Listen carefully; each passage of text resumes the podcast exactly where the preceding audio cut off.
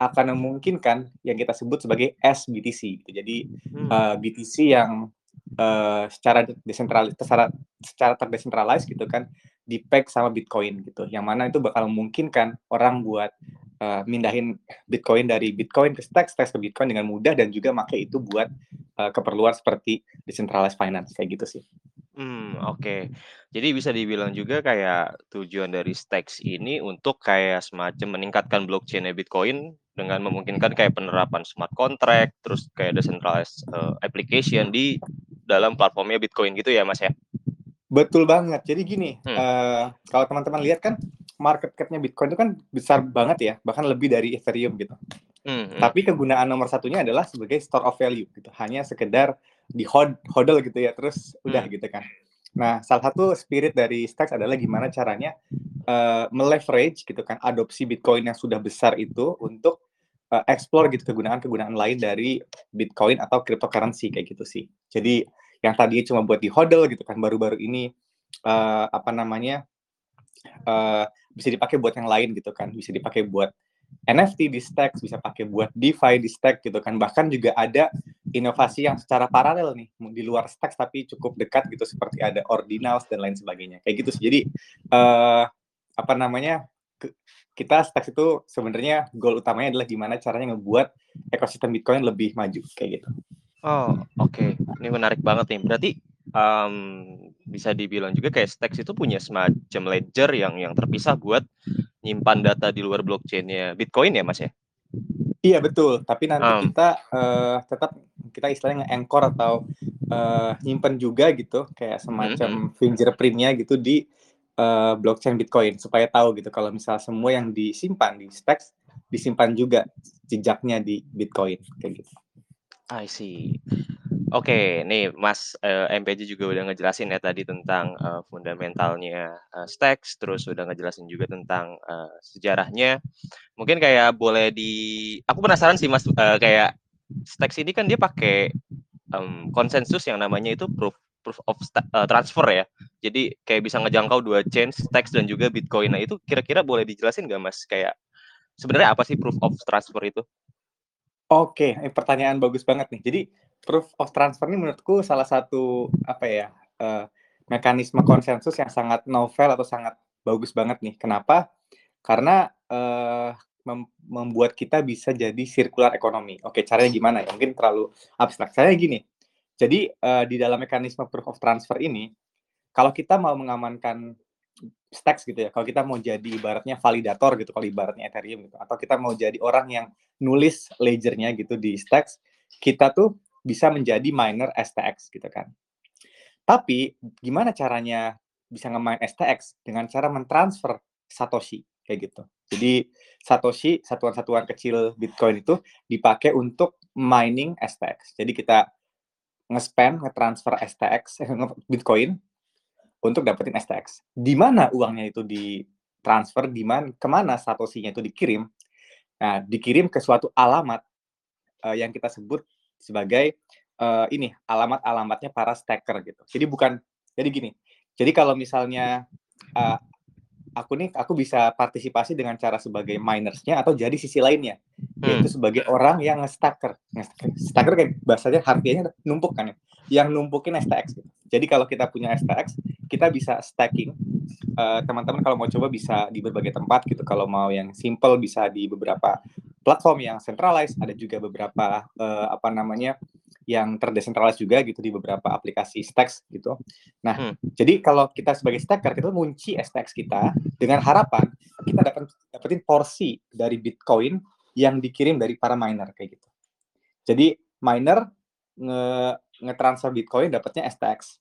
STX ngunci STX-nya dengan harapan dapat portion dari Bitcoin-nya. Kayak gitu. Jadi kalau kalau misalnya staking pakai STAKING gitu ya, nge-stake gitu, itu biasanya dapatnya kayak native koinnya gitu. Tapi kalau di stacks, kalau kita nge-staking gitu ya, stacking itu kita, kita dapatnya tuh justru uh, Bitcoin gitu. Gitu sih bedanya antara staking dan staking gitu kan. Dan itu adalah proof of transfer gitu. Nah, gunanya apa sih? Nah, gunanya sekarang sirkular kan yang tadi muter ya, yang punya yang punya STX bisa dapat Bitcoin, yang punya Bitcoin bisa dapat STX, sirkular gitu. Nah, setelah sirkular apa sih gunanya? Ada banyak. Kegunaannya gini teman-teman. Jadi kegunaannya adalah uh, dengan adanya proof of transfer ini ada aplikasi-aplikasi baru yang keren. Sebagai contoh, ada misalnya aplikasi uh, Siegel namanya. Itu aplikasi kayak kita tuh bisa baca artikel gitu, penulis-penulis, tapi kita bisa nge-reword penulisnya tanpa kita bayar banyak. Caranya gimana? Caranya kita kayak ngunci gitu, STX yang kita punya, kan dapat Bitcoin tuh. Nah, bit nanti STX-nya tetap kita pakai buat kita sendiri, kita balik sendiri gitu kan. Tapi Bitcoin-nya bisa dipakai buat nge-reward si uh, siapa namanya authornya atau penulis-penulisnya gitu kan. Jadi dengan circular economy ini dia men-unlock beberapa use case yang sebelumnya nggak ada kayak gitu sih. Jadi itu kurang lebih stacking one on one kayak gitu sih buat buat stacks. Oke, tadi, um, Mas MP juga sempat ngejelasin ya tentang, uh, mekanisme, uh, stacking, uh, STX ya, kurang lebih kan kayak dari miners, terus kayak dia nge-spend, uh, Bitcoin-nya, terus kayak menang blok, kemudian dari dari situ, uh, ada proses, uh, transfer Bitcoin yang, uh, terjadi ke stakers. Dan nah, ini aku penasaran juga sih Mas sebenarnya, um, nah kalau di Bitcoin itu kan sebenarnya ada, um, satu event yang namanya kayak Bitcoin halving gitu ya, kayak pengurangan reward uh, kepada miners. Apakah kayak hal tersebut juga berimpact ke stakersnya uh, eh, STX juga atau atau kayak gimana mas sistem rewardnya? Oke, pertanyaan menarik nih.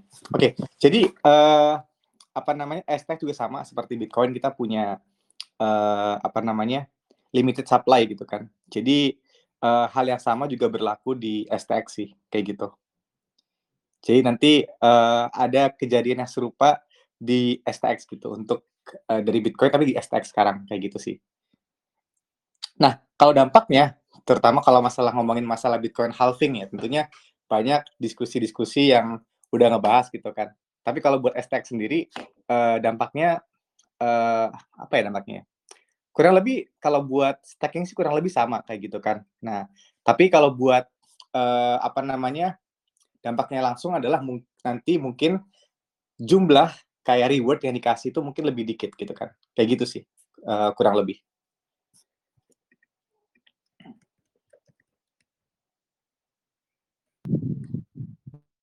Um, nah, aku cek-cek juga nih Mas, kayak dari, um, apa namanya, sistem atau mekanismenya, uh, uh, STX ya. Kan itu bisa dibilang kayak proof of transfernya itu merupakan um, modifikasi dari kayak semacam proof of burn ya atau POB-nya gitu yang secara hmm. konseptual mirip kayak uh, proof of work di konsensus yang dipakai sama uh, Bitcoin gitu ya. Jadi POX ini kayak mengharuskan para penambang untuk mengeluarkan uh, Bitcoin atau nge-spend Bitcoin yang mereka punya untuk bisa berpartisipasi dalam pemilihan penambang dan juga mencetak blok berikutnya di dalam blockchain uh, blockchainnya Stacks. Kurang lebih bener nggak mas kayak gitu? Uh, bener bener banget bener banget. Jadi hmm. uh, dulunya emang namanya proof of burn ya. Dulunya tuh Bitcoinnya bukan ditransfer tapi dibakar gitu. Jadi kayak hmm. gun selamanya gitu kan. Hmm. Tapi kalau uh, proof of transfer tuh dia ditransfer tepat seperti tadi kita jelaskan uh, dan dibikin sirkular tadi sih. Jadi ada yang ditransfer, kemudian di satu sisi ada para staker yang dapat rewardnya, di satu sisi lain ada miners yang dapat STX-nya kayak gitu. Hmm. Nah, kan Tadi pertanyaan terakhir saya agak nggak nangkep. Halo? Sorry mas, suaranya cuma, putus. Cuma ini ya. ya.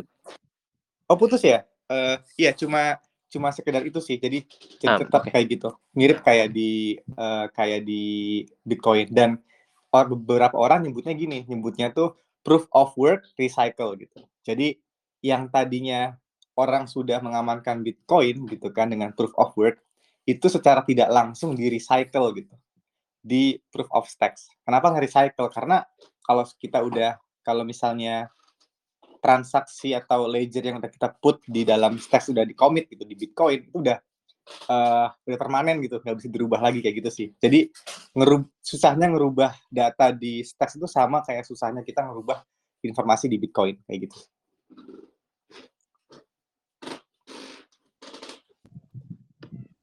Oh, Oke, eee, bisa dibilang bisa dibilang juga nggak sih Mas kayak, eee, stacking STX ini kayak bisa dilakukan dengan 2 cara ya gitu, kayak, eee, stacking secara pribadi dan juga, eee, kolektif melalui staking pool gitu ya?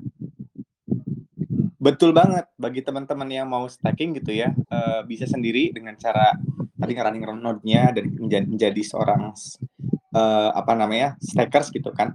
Tapi kalau teman-teman pengen cara yang lebih sederhana, bisa ikutan stacking pool yang mana banyak banget, eee, caranya kayak gitu. Eee, kalau saat ini sayangnya semuanya tuh masih centralized gitu. Jadi teman-teman bisa staking di beberapa exchanges kayak gitu. Saya harap di pintu juga nanti datang gitu kan stacking stacks kayak gitu.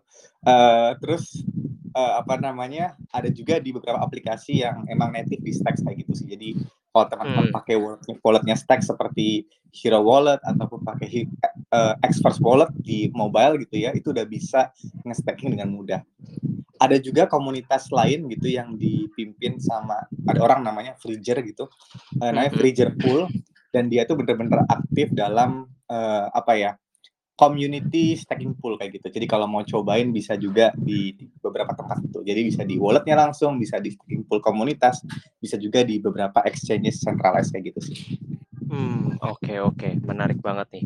Nah, ini aku cek-cek juga nih Mas, eee, MPJ ternyata, eee, dari teman-teman pintu udah banyak banget yang nge-submit pertanyaan. Mungkin bisa sembari aku bacain juga nggak ya pertanyaannya? Boleh boleh Atau boleh, boleh banget. oke. Atau misalkan kalau Mas MPJ ngelihat ada pertanyaan yang menarik dan mau langsung dijawab, bisa banget nih. Mungkin nih Oke. aku coba bacain pertanyaan dari Oh ini nih, dari username dadik@dadargenjang. Eee, oke, bagaimana cara Stacks atau STX untuk meminimalisir serangan? Karena konses eee, konsensus, eee, POX ini 51% lebih rentan terhadap serangan. Nah, kira-kira gimana Mas? Oke, eee, se oke sejauhnya gini kali ya, eee, saya kurang tahu dapat angkanya dari mana, tapi tentunya, eee, dalam suatu jaringan kayak gini kan pasti lebih banyak lebih banyak, apa namanya, validator atau miner lebih bagus kayak gitu kan, itu pertama. Jadi, eee, ada beberapa ibaratnya work in progress yang teman-teman komunitas Stacks lagi kerjain untuk, eee, memperbanyak gitu kan jumlah dari miners kayak gitu sih. Nah, itu sekarang jumlahnya masih terbatas ya, masih udah lebih dari jari kita sebenarnya, cuma masih masih sedikit gitu kalau dalam hitungan miners gitu kan. Itu satu hal yang lagi dikerjain. Yang kedua, secara apa ya, secara teorinya, secara secara teknisnya gitu kan. Kalau kita udah confirm gitu kan, si apa namanya, transaksi di Stacks gitu, terus nanti mau ada perubahan, ada orang mencoba merubah gitu kan. Merubahnya itu sesusah kita harus merubah Bitcoin-nya kayak gitu sih. Jadi kenapa? Karena transaction hash dari, eee, apa ya, transaksi yang ada di dalam Stacks ini di-pin atau di-anchor atau dicatat gitu kan di dalam Bitcoin kayak gitu. Jadi, eee, kalau mau ngerubah gitu, tiba-tiba mau menghilangkan itu susah karena ada informasinya di dalam blockchain Bitcoin. Itu yang pertama. Tapi memang masih ada tadi kan poin pertama tadi yang kita masih berusaha keras meningkatin jumlah, eee, partisipasi miner di dalam Stacks kayak gitu sih. Nah, untuk itu juga ada ada juga beberapa, eee, apa namanya, work in progress lain gitu kan, beberapa roadmap gitu ya di dalam, eee, core developer-nya Stacks, yaitu launching juga bentar lagi ada namanya decentralized stacking pool. Jadi stacking pool yang decentralized kayak gitu. Jadi ada beberapa banyak sih, eee, im apa, improvement baik yang secara teknis gitu kan, yang lebih sifatnya itu adalah secara apa ya, protokolnya itu sendiri yang di-improve kayak gitu kan. Yang kedua dari sisi partisipasi aktif dari komunitas kayak gitu. Nah, bagi teman-teman yang, eee, mungkin apa ya, teknis di sini gitu, kalau sempat ikutan, kita juga udah ada banyak banget, eee, apa ya, community led atau pekerjaan yang dipimpin sama komunitas-komunitas Stacks ini yang mencoba ngebuat gimana caranya ngebuat Stacks ini lebih, eee, apa namanya, gampang dijalanin, gampang jadi miner, gampang jadi staker dan lain sebagainya, kayak gitu sih. Bisa out aja nanti di di website sama Discord kita, kayak gitu sih. Eee, tapi tadi tentang poinnya tadi si penanya tadi yang katanya 50% lebih nggak aman, saya kurang tahu dari mana tuh 50%-nya mungkin, eee, nanti kalau misal masih bingung bisa bisa kita bahas lagi kayak gitu sih. Oke, ini buat Mas Dadik mungkin nanti bisa dicantumin juga kali ya sumbernya kayak informasi yang 50%, 51% itu dari mana. Jadi biar bisa langsung dikulik juga nih atau dibahas lebih lanjut oleh Mas uh, eh, MPJ. Tapi semoga menjawab ya uh, pertanyaannya. Iya. Oke, kita lanjut lagi nih Mas ke pertanyaan selanjutnya dari Kaluen. Uh, dari username-nya at Luendan, uh, apakah eksekusi smart contract di Stacks lebih cepat dengan biaya yang jauh lebih efisien dibanding eksekusi di jaringannya Bitcoin? Silakan Mas. Oke. Okay. Baik. Oke, okay, pertama uh, di Bitcoin yang setahu saya belum ada smart contract gitu kan. Baru ada Bitcoin script kayak gitu pertama. Uh, kedua, kalau misalnya dibandingin sama blockchain lain mungkin lebih tepatnya dibandingin sama kayak uh, Ethereum dan lain-lain kayak gitu kan ada kabar baik nih. Kabar baiknya kalau ngedeploy smart contract di Stacks itu lebih murah. Kayak gitu. Lebih murah dan apa namanya? affordable lah. Jadi ibaratnya kalau teman-teman gitu ada yang developer di sini mau coba bikin smart contract tuh murah banget kayak gitu. Kantong mahasiswa banget lah gitu nge-deploy smart contractnya kayak gitu sih. Nah, eh, tapi ada kabar yang kurang bagusnya adalah karena kita itu sekarang transaksinya di anchor ke Bitcoin, jadi lama block time-nya itu sama dengan block time-nya Bitcoin gitu. Jadi kalau mau deploy smart contract ke Stacks sama aja waktunya kayak block time-nya Bitcoin yang mana sekitar 30 menit kayak gitu sih. Jadi ya lumayan lama ya guys ya uh, buat buat ngedeploy smart contract-nya gitu. Tapi uh, apa namanya uh, kalau misal buat development-nya sendiri itu cukup cepat sih kayak gitu. Tapi ya oh, wajar lah ya kalau kita udah bikin uh, apa namanya smart contract yang bagus uh, deploy ya 30 menit nggak masalah lah kayak gitu.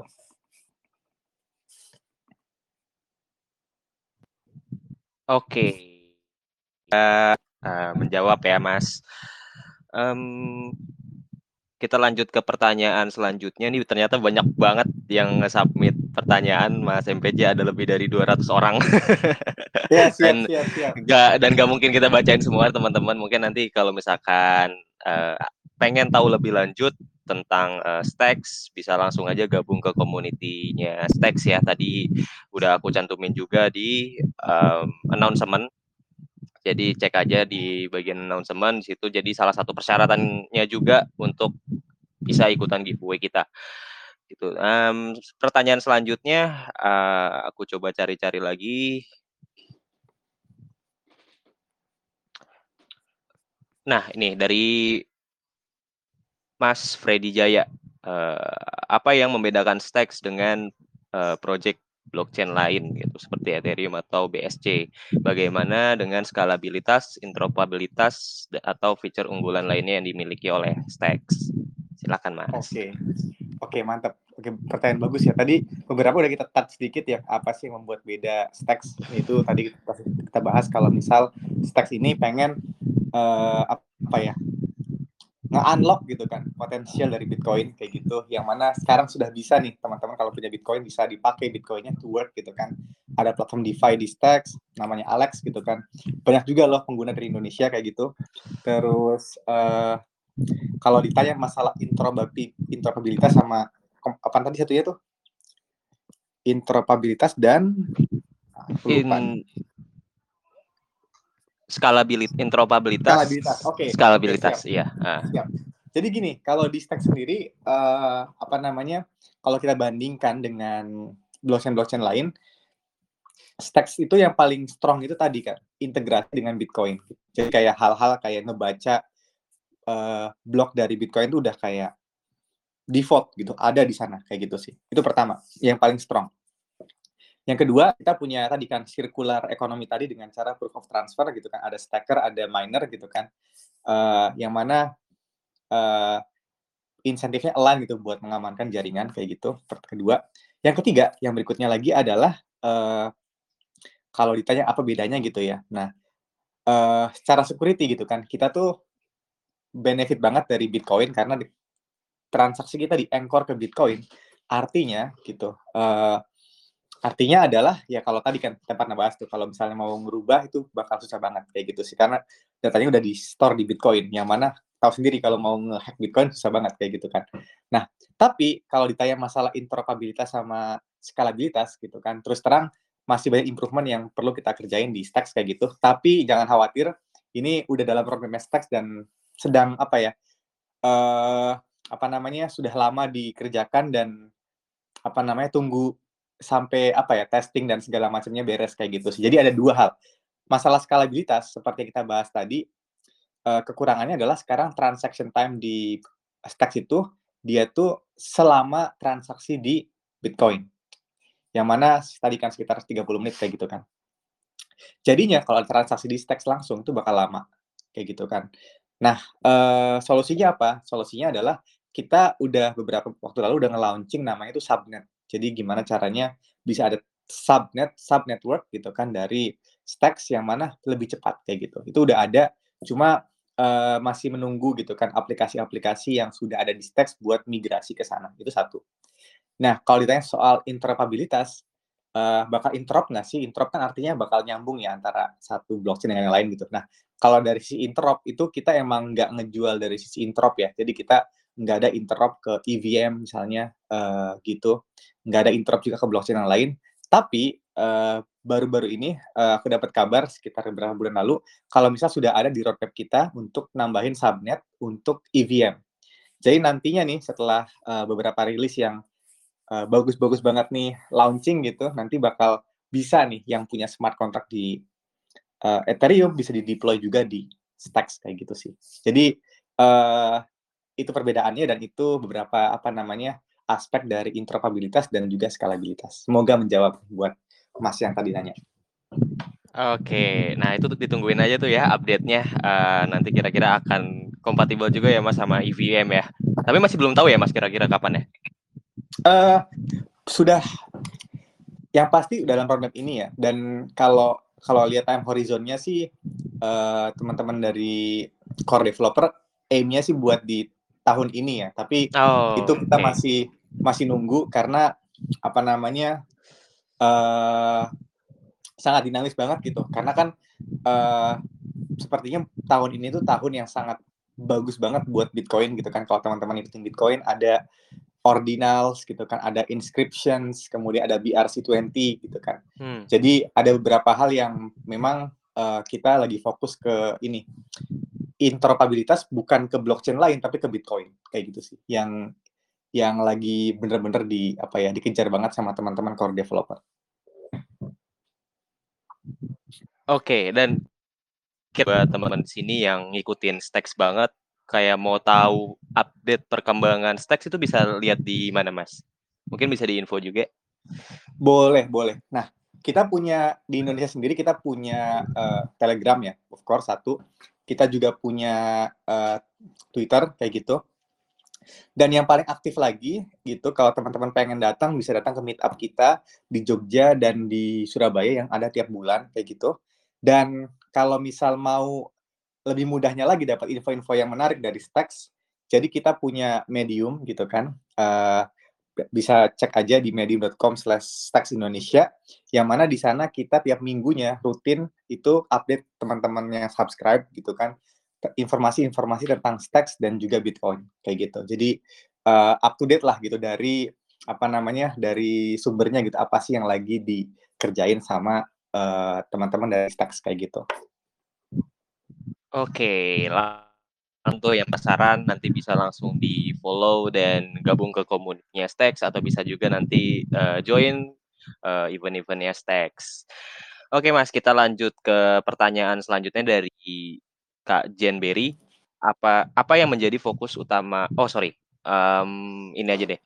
Uh, boleh dibagikan beberapa proyek ternama yang telah berjalan dan beroperasi di atas ekosistemnya Stacks dan sampai saat ini apakah sudah ada developer dari Indonesia yang membangun proyek di blockchainnya Stacks? Ya, silakan Mas.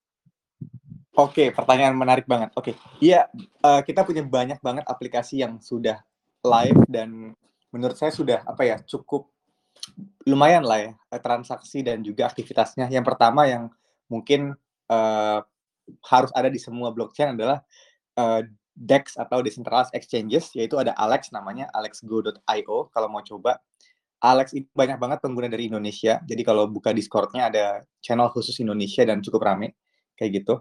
Ini tuh uh, teman-teman udah bisa trading kayak gitu Bitcoin dengan Stacks, Bitcoin dengan native tokennya mereka namanya Alex kayak gitu kan. Uh, dan juga ada beberapa uh, stable coin. Jadi ada XUSD namanya tuh. XUSD itu uh, kalau nggak salah dibangun sama uh, perusahaan yang ngebikin uh, WBTC juga kayak gitu sih. Jadi dia bikin WBTC, bikin XBTC buat di Stacks, dia bikin juga XUSD buat di Stacks kayak gitu. Jadi ada beberapa pair yang sudah teman-teman bisa trading di sana atau kalau teman-teman mau jadi LP atau liquidity provider juga bisa di sana. Nah, ini kalau saya barusan buka nih ada beberapa sih ada uh, Alex, SUSDT, XBTC, X, XUSD ada lagi. Yang kedua adalah yang yang menarik itu uh, apa namanya? Mereka juga ngelisting beberapa city coins. Nanti saya, saya bahas city coins juga habis ini. Jadi pertama si Alex ini, alexgo.io kalau mau coba. Yang kedua, uh, ada namanya Arcadico. Arcadico nih mirip kayak semacam MakerDAO atau uh, kalau teman-teman pernah dengar tokennya DAI gitu kan, stablecoin DAI gitu. Nah, apa sih si bedanya si Arcadico ini? Nah, kalau teman-teman tadi sempat ngeh gitu kan soal proof of transfer yang mana teman-teman bisa ngunci STX dapat Bitcoin. Nah, keuntungannya apa sih kalau ngunci STX dapat Bitcoin? Keuntungannya adalah kalau ngunci STX dapat Bitcoin, teman-teman dapat Bitcoin kan. Nah, jadi uh, si apa namanya si Arkadiko ini bikin namanya tuh ini uh, mata uang atau sorry uh, hutang yang bisa membayar dirinya sendiri kayak gitu. Jadi uh, kita bisa kalau kita mau pakai Arkadiko gitu, uh, nama aplikasinya kita bisa ngeminting stablecoin namanya USDA, USDA gitu Arkadiko dengan cara naruh STX gitu kan, kemudian ditukar menjadi USDA gitu kan. Kayak kayak ngutang gitu kan tapi dengan kolateralnya tuh STX gitu kan uh, terus dapat USDA nanti yang terjadi adalah uh, eh, STX-nya bakal dipakai buat staking dapat yield kemudian yieldnya dipakai buat membayar hutangnya kayak gitu sih. Jadi auto apa ya uh, re repaid loan lah repayment ya apa ya, loan yang otomatis kebayar sendiri karena karena dikunci pakai tadi pakai si STX kayak gitu sih. Nah itu hal yang uh, udah dua dua aplikasi yang udah sangat ramai banget. Yang lainnya ada namanya City Coins. City Coins tuh kalau sempat tadi proof of transfer ya pernah ngebayangin tadi kan kita minersnya STX nge-spend Bitcoin dapat STX, stackernya ngunci STX dapat Bitcoin gitu kan. Nah, ternyata ada uh, City Coins gitu. Jadi project yang mana ngebuat uh, si governance dari kota-kota di seluruh dunia itu bisa lebih uh, apa namanya uh, gitu. Ada beberapa yang udah launch, ada NYC Coin, ada Miami Coin kayak gitu. Jadi uh, cara kerjanya gini, teman-teman uh, ngunci STX-nya gitu kan. Uh, dengan dengan keuntungan mendapatkan City Coins gitu. Misalnya bisa dapat Miami Coin, bisa dapat NYC Coin gitu kan. Terus bisa ngunci juga nih si Citicoin ini dapat STX kayak gitu. Jadi apa ya circular banget nih dari Bitcoin jadi STX, STX menjadi Citicoins gitu. Nah, Citicoins ini uh, apa namanya salah satu project tersendiri ya. Tapi kalau mau coba bisa tadi kan bisa dipakai buat kalau yang tertarik bisa pakai buat ngunci eh mining Citicoin dengan STX kayak gitu. Nah, ada beberapa lagi yang lain seperti yang saya mau notable saya kasih tahu tuh misalnya NeoSwap. Jadi kalau teman-teman suka apa ya tukar-tukeran apa namanya NFT gitu atau punya NFT yang kayak dijual nggak laku gitu terus kayak uh, tapi kalau disimpan malas banget gitu nggak suka gitu ada aplikasi namanya NeoSwap. Nah NeoSwap ini udah live bukan cuma di STX tapi di beberapa blockchain lain tapi cara kerjanya itu gini. Teman-teman uh, berkumpul gitu ya di suatu party gitu kan misalnya di jam tertentu gitu nanti teman-teman bisa ibaratnya ngasih tahu nih saya mau jual uh, apa namanya NFT A, B dan C plus misalnya 100 STX gitu kan. Nanti dari semua uh, apa namanya semua teman-teman di sana gitu yang ikutan partinya itu bisa saling milih-milih NFT gitu. Nanti uh, sama si robotnya ini dipilihin gitu. Oh, kamu cocok sama ini. Ini cocok sama ini gitu kan sehingga ketemu gitu. Oh, ada aku bisa dapat ini ya gitu kan si Anu dapat ini ya gitu jadi kita bisa dapetin hal-hal yang sebelumnya tuh kayak kita nggak tahu tuh bisa kita tukar atau kita beli pakai NFT yang kita punya kayak gitu. Sih itu cukup ramai juga tiap uh, tiap hari ada partinya gitu kalau mau join bisa lihat namanya NeoSwap AI ya kalau nggak salah di Twitter kayak gitu sih.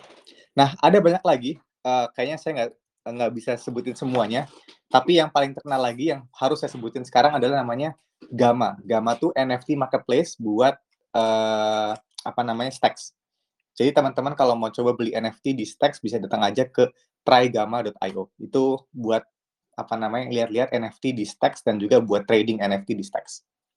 Oh, ngomongin NFT ada satu lagi sebenarnya yang penting banget yaitu BNS. Yaitu mirip kayak Ethereum naming name server gitu, name system gitu kan, INS, ini tuh BNS. Jadi kalau teman-teman mau dapat kayak domain.btc itu bisa coba juga BNS.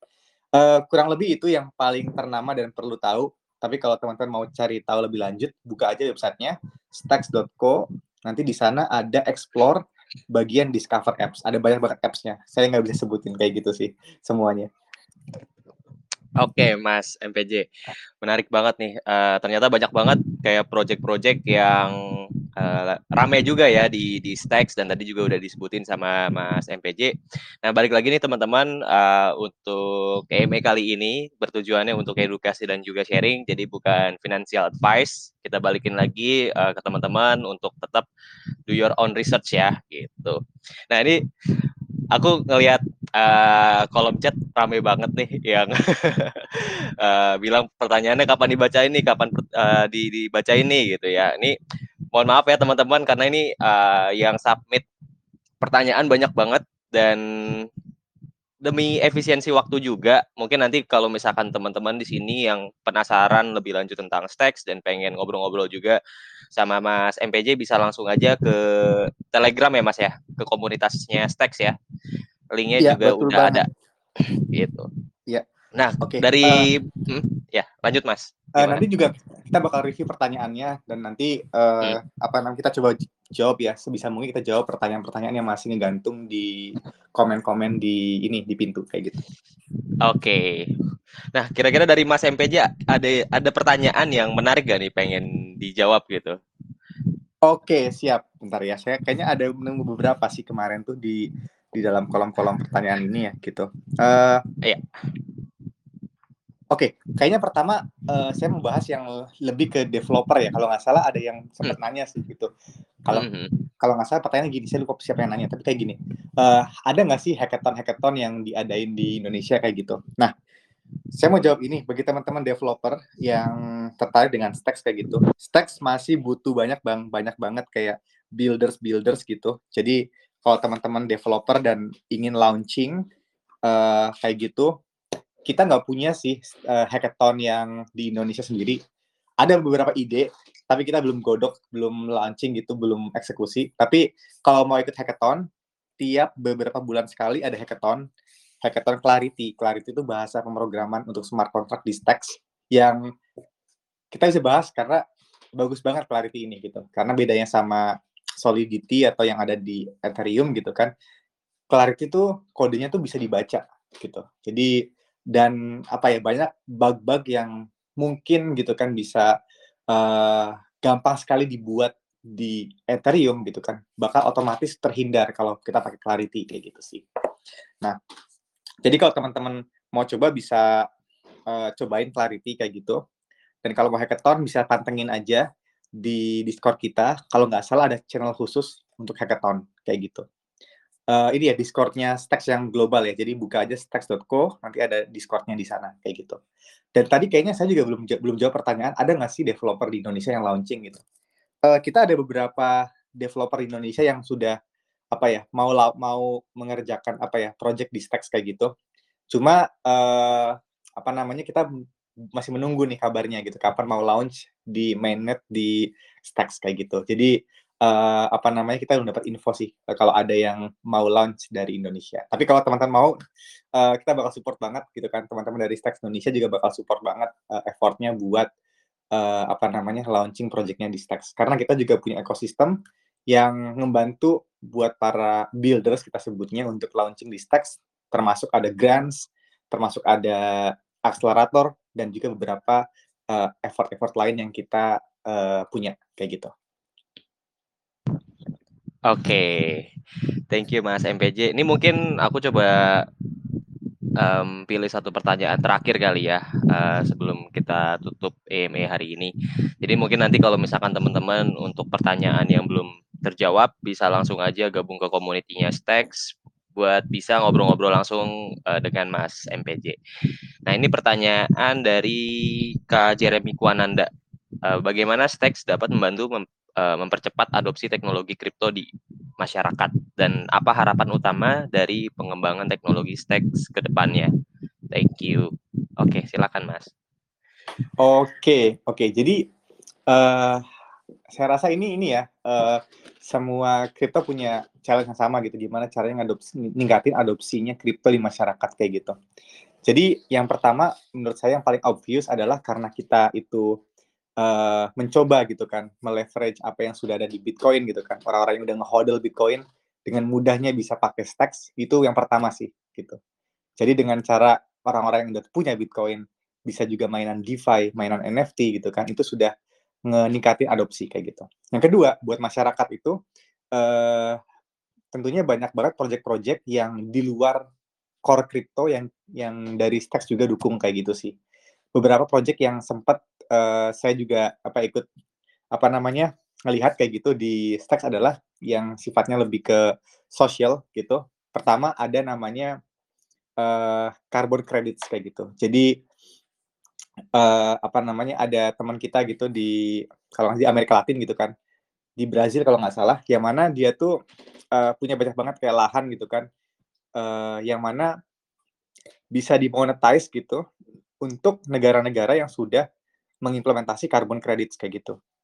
Jadi gimana caranya gitu kan buat beberapa perusahaan yang mengemit gitu kan karbo karbon gitu kan harus dia punya offsetnya dengan cara memiliki uh, apa namanya uh, carbon credit berupa misalnya tadi kan lahan hutan misalnya gitu kan yang dijaga. Nah si perusahaan ini mencoba mentokenize gitu kan carbon credit gitu kan sehingga bisa di trade gitu kan dan juga mempermudah perusahaan-perusahaan untuk mengkompensat gitu kan karbon yang mereka emisikan ke uh, apa namanya udara kayak gitu sih. Jadi itu yang yang beberapa yang di project yang kita funding kayak gitu. Bahkan ada beberapa project juga yang sangat unik gitu kan yang sifatnya sosial kayak gitu. Jadi kemarin kalau nggak salah saya sempat uh, ngelihat project gitu kan di Stacks yang nggak kripto banget, tapi dia tuh mencoba berusaha uh, apa namanya namanya tuh semacam kayak 911 gitu, tapi versi blockchain gitu. Jadi kayak aplikasi HP di mana kalau misalnya ada kayak misalnya uh, violence gitu kan, domestic violence kayak misalnya dipukulin, berantem atau sebagainya itu bisa langsung direkam pakai aplikasinya terus nanti bakal di uh, kayak dimacam diminting gitu di blockchain jadi bukti gitu. Jadi kalau nanti ada kasus gitu kan, langsung terbukti langsung di pengadilan kalau misalnya oh ada nih gitu kan buktinya videonya juga ada kayak gitu sih buat orang-orang yang mengalami korban kayak domestic violence kayak gitu sih. Jadi itu ada beberapa uh, yang dikerjakan di Stacks, tapi pada intinya adalah Stacks itu mencoba gitu kan memfunding dan juga mendukung gitu effort-effort uh, builder-builders yang punya ide uh, tapi di luar dari core crypto kayak gitu sih. Dan kalau teman-teman gitu kan punya ide yang bagus gitu kan jangan takut buat uh, apa namanya datang ke Discord kita dan bisa brainstorm di sana karena kita punya beberapa platform gitu kan untuk uh, mengakselerate gitu para builders dengan tadi kan ada grants, ada juga akselerator dan lain sebagainya kayak gitu sih. Oke, okay, itu uh, dan juga jawaban dari Mas MPJ. Nah, karena keterbatasan waktu juga teman-teman, mohon maaf buat uh, teman-teman di sini yang pertanyaannya mungkin belum uh, terbaca. Mungkin uh, sebelum kita tutup EME hari ini uh, dari Mas MPJ ada yang pengen disampaikan nggak Mas buat teman-teman pintu nih? Oh, nggak ada. Jadi uh, kita sih makasih banyak sudah diundang di EME ini gitu. Uh, terima kasih Pintu dan teman-teman komunitas Pintu. Uh, apa namanya? Feel free kalau mau ada EME jilid 2 atau ganti okay. Kita kayak gitu. Uh, makasih banyak. Kalau masih ada pertanyaan silakan hubungi kita aja langsung di channel kita di Twitter atau di apa namanya Telegram kayak gitu. Oke, thank you juga nih Mas, eee, dari kita udah nyempatin waktu juga untuk hadir di EME hari ini. Semoga ke depannya kita bisa lebih lanjut nih kolaborasinya mungkin ya nan nanti karena kita lihat juga nih ternyata teman-teman yang submit pertanyaan banyak banget. Mungkin nanti kita bisa bikin part 2 ya atau atau, sesi lebih lanjut nanti. Bisa bisa Gitu. bisa bisa. Oke. Oke kalau gitu, eee, dari aku, eee, mungkin cukup. Terima kasih banyak juga buat teman-teman sini yang udah hadir. Eee, terima kasih juga Mas, eee, MPJ. Oke, terima kasih semua. Terima kasih Mas Ilham dan tim pintu dan semua uh, peserta. Oke, okay. thank you, thank you. Thank you.